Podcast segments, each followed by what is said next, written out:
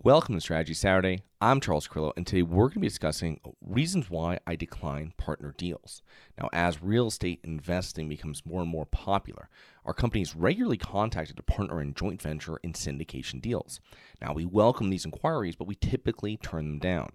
And I want to share some reasons why my firm turns down these deals, what we look for, and how this can help you be a better partner, joint venture partner, and syndicator. So, number one reason is that someone just forwards us a broker's package with no underwriting. And they're hoping we will review, we haven't seen the deal, we'll underwrite it, and then we'll include them in the deal as finding the deal. Now, this just doesn't work. We require um, pretty much any group's going to require you to underwrite the package and then bring it to a group and then you say, well, this all checks all these boxes. You check now their underwriting, and your group can make their decision. The next one is no experience or not enough experience in real estate investing. Now, that does not require that each person on the general partnership needs to be an experienced syndicator, but the lead partner partners need to be experienced working with property managers, contractors, lenders, raising money, etc. And it's important that this happens because in addition to not having an experience, we normally hear new syndicators name drop well-known syndicators and investors on deals. And once we drill down and we find out what this well-known investor is is doing, usually they're just signing on the loan. You know, they're not providing any additional value. They're not providing any capital, uh, no investor capital. And this is not a true general partner that you're working with. This is just someone that's signing on debt. You know, a true general partner invests their own money, raises money for the deal, and assists the group with asset management or investor relations, you know, finding, uh, dealing with contractors, all this kind of stuff. Now, someone that just signs on debt only cares if the deal's value drops below the value of the debt. For example, you know, you purchase a property for a million dollars, a key principal, so the guarantor in the loan signs on a $750,000 loan. They only care if the property doesn't drop below $750,000. And if it makes money, they get a percentage. It's it's not a true partner. A true partner is one that wants this million dollar property to you know make it to 1.25 or 1.5 or 2 million, so they can actually sell it and make a profit for themselves and also their pro, uh, their partners, their uh, investors. So next one is no experience with a specific property. Now they, for example, are multifamily syndicators, and now they want to develop a property but they have you know no previous construction experience. Well that's a big one. Or it's going for a different asset class right? They were working in multifamily now it's self-storage and there's no one new on the team that's going to help them bridge that uh, experience knowledge gap. Uh, another one now is big is because bridge loans are, are big now. And does the group know how to manage a deal well enough to utilize a bridge loan? I mean, a bridge loan's a, a higher risk source of financing, source of debt. But the thing though is that it can be used correctly, but there's going to be shorter time frames on it, and there's also most likely going to be increases after three years in the cost of that debt if it's not refinanced or sold. Next is not putting enough money into the deal themselves. Now, a group wants to be a lead syndicator on the deal, but is bringing little or no money themselves to the deal. Well, this is a huge red flag. It is one thing to find a good deal. Uh, and with little money and bring it to a group. But the group that is the lead operator also needs to invest their own money. Typically, we want to see the lead group find the deal, underwrite it, and put it under contract with an earnest money deposit before we partner, right? Shows that they believe in the deal. They're putting their own money up. And in today's day and age, a lot of that money is going hard very quickly. Next is not bringing enough money to the deal. Now, you want the lead syndicators and operators to raise a substantial amount of the capital. And I'm not saying like 75%, but 15% plus, something around in this in this ballpark. Usually we'll see it like 20% or 25. Yes, with big syndicators there are normally several partners on the deal and they all pitch it, but you want to see an operator believe in the deal and it's usually uh, normally shown by raising money and investing their own funds themselves. Uh, another one is that um, when we're told the story or what the business plan is, uh, it comes down and there's one big investor or partner in the deal. And that could be a limited partner, that could be someone else. And when it's one big investor, uh, hey, it's a $2 million raise, but we have someone that's putting a million dollars in, uh, that's a huge red flag. Or um, it's also someone that uh, and that's for two things. First of all, they might not invest, right? So if someone's putting in half the money on the limited partner side, they could just say nope. And it's not like any of this stuff is legally binding until they sign the documents and wire the money. So there's not really recourse you have, nor would you want to go down that route.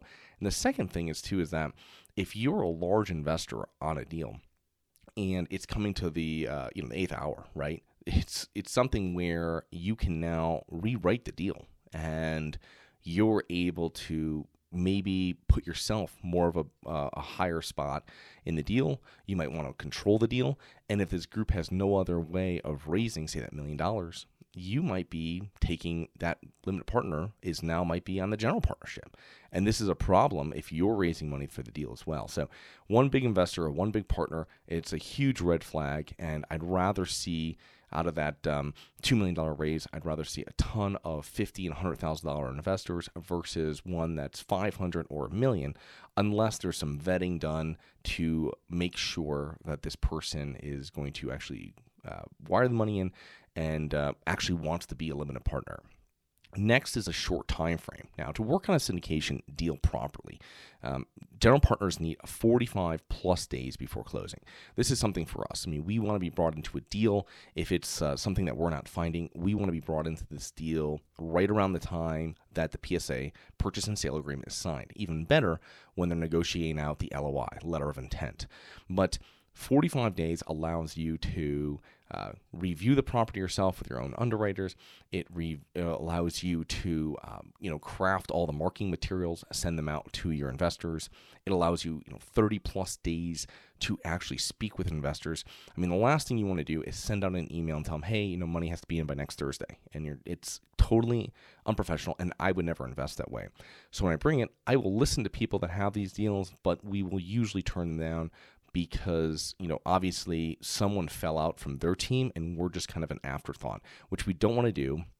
And we also, you know, when you're bringing an investor money to a deal, you have to make sure that everything lines up. Uh, next, we see is inconsistent splits with risk or experience. Now, a lot of new syndicators do not want to share the deal in order to get it done correctly. Now, this is a big thing with commercial real estate and syndications. It's a team sport. It really is. You need people, usually the person sourcing the deal is not going to be the person raising the majority of the money, and the person doing asset management is probably not the person that was underwriting and all this type of stuff. And someone coming from like a single family real estate background um, usually does everything themselves. So coming into commercial is a completely different mindset. And, you know, I recently turned on a deal since a new group did not want to partner with a group I work with that's already in the market where this property is. And they had several assets in this market already, and this asset would have just been plugged into the existing group's kind of system, I call it. Um, you know, you're utilizing their contractors, property manager, asset manager, backend software, etc. And this is important if you're, uh, lim- you know, if you're investing as a limited partner or as a general partner. If the group you're partnering with already has uh, a system set up there, right? They already have like, two or three properties, let's say, or more, and um, they have their property manager. He's perfect. They have a contractors uh, for doing all of the renovation and value add. Um, they have an asset manager that's visiting there from their group um, or on calls with the property manager all the time. They have the backend software all set. Um, I mean, this is just a plug and play. It's really, as I call it, like printing money because you're utilizing their whole system they have already set up. They spent time, years fine tuning, and now you're just plugging in a new asset to it, and you're also probably getting a better management fee and contractor fee all across the board because you're getting that scales of economy. So when I hear someone that doesn't want to do that and give a part of the deal to give it to uh, having the lead be a seasoned operator, that's something where I probably will turn down. Um, next and uh, final is sometimes it's just the wrong time. You know, we just close a deal or we're closing one now and a lot of our resources are in there. I mean, once a property closes, uh, it's really three months to six months in what I call the initial stabilization period. And what that means is that you're really figuring out everything about the property. Now, obviously, you did your due diligence, you did your underwriting on the property, but there's things that you just don't know about the property. Um, and this is where that kind of washes out. And this is where issues that, hey, I thought, you know, we this roof was going to be 12 months on the road, but now it's happening now. Well, that's fine, but we're going to have to bring that contractor in now. We have to do this, and you really figure out 100% what's going on with all the units and the properties, and fine tune what your value add business plan is going to be at that point in the sense of timeframes, right?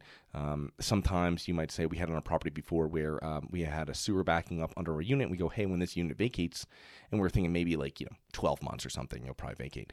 Um, it actually ended up like two weeks after we bought it. So we were just okay fine this money was in reserve. Now we're doing this work now. It's vacated. Let's pull up the floor. Let's do it correctly. Then let's renovate it, the unit and then re-rent it out.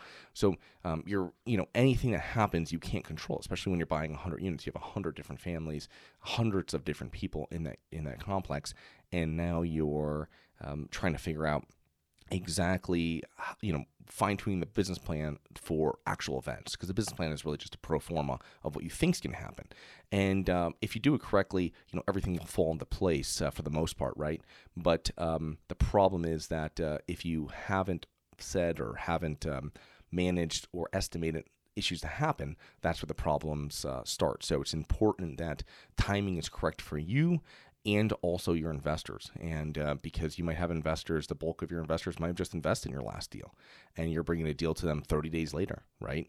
Um, where you really should probably be working on the deal you just closed, um, but it's uh, it's all it's all timing uh, for the most part when it comes to these syndications.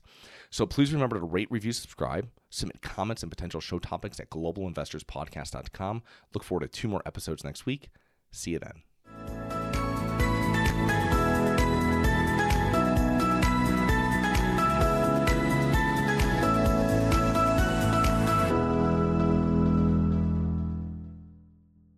Nothing in this episode should be considered specific, personal, or professional advice. Any investment opportunities mentioned on this podcast are limited to accredited investors. Any investments will only be made with proper disclosure, subscription documentation, and are subject to all applicable laws. Please consult an appropriate tax, legal, real estate, financial, or business professional for individualized advice. Opinions of guests are their own. Information is not guaranteed. All investment strategies have the potential for profit or loss. The host is operating on behalf of Syndication Superstars LLC exclusively.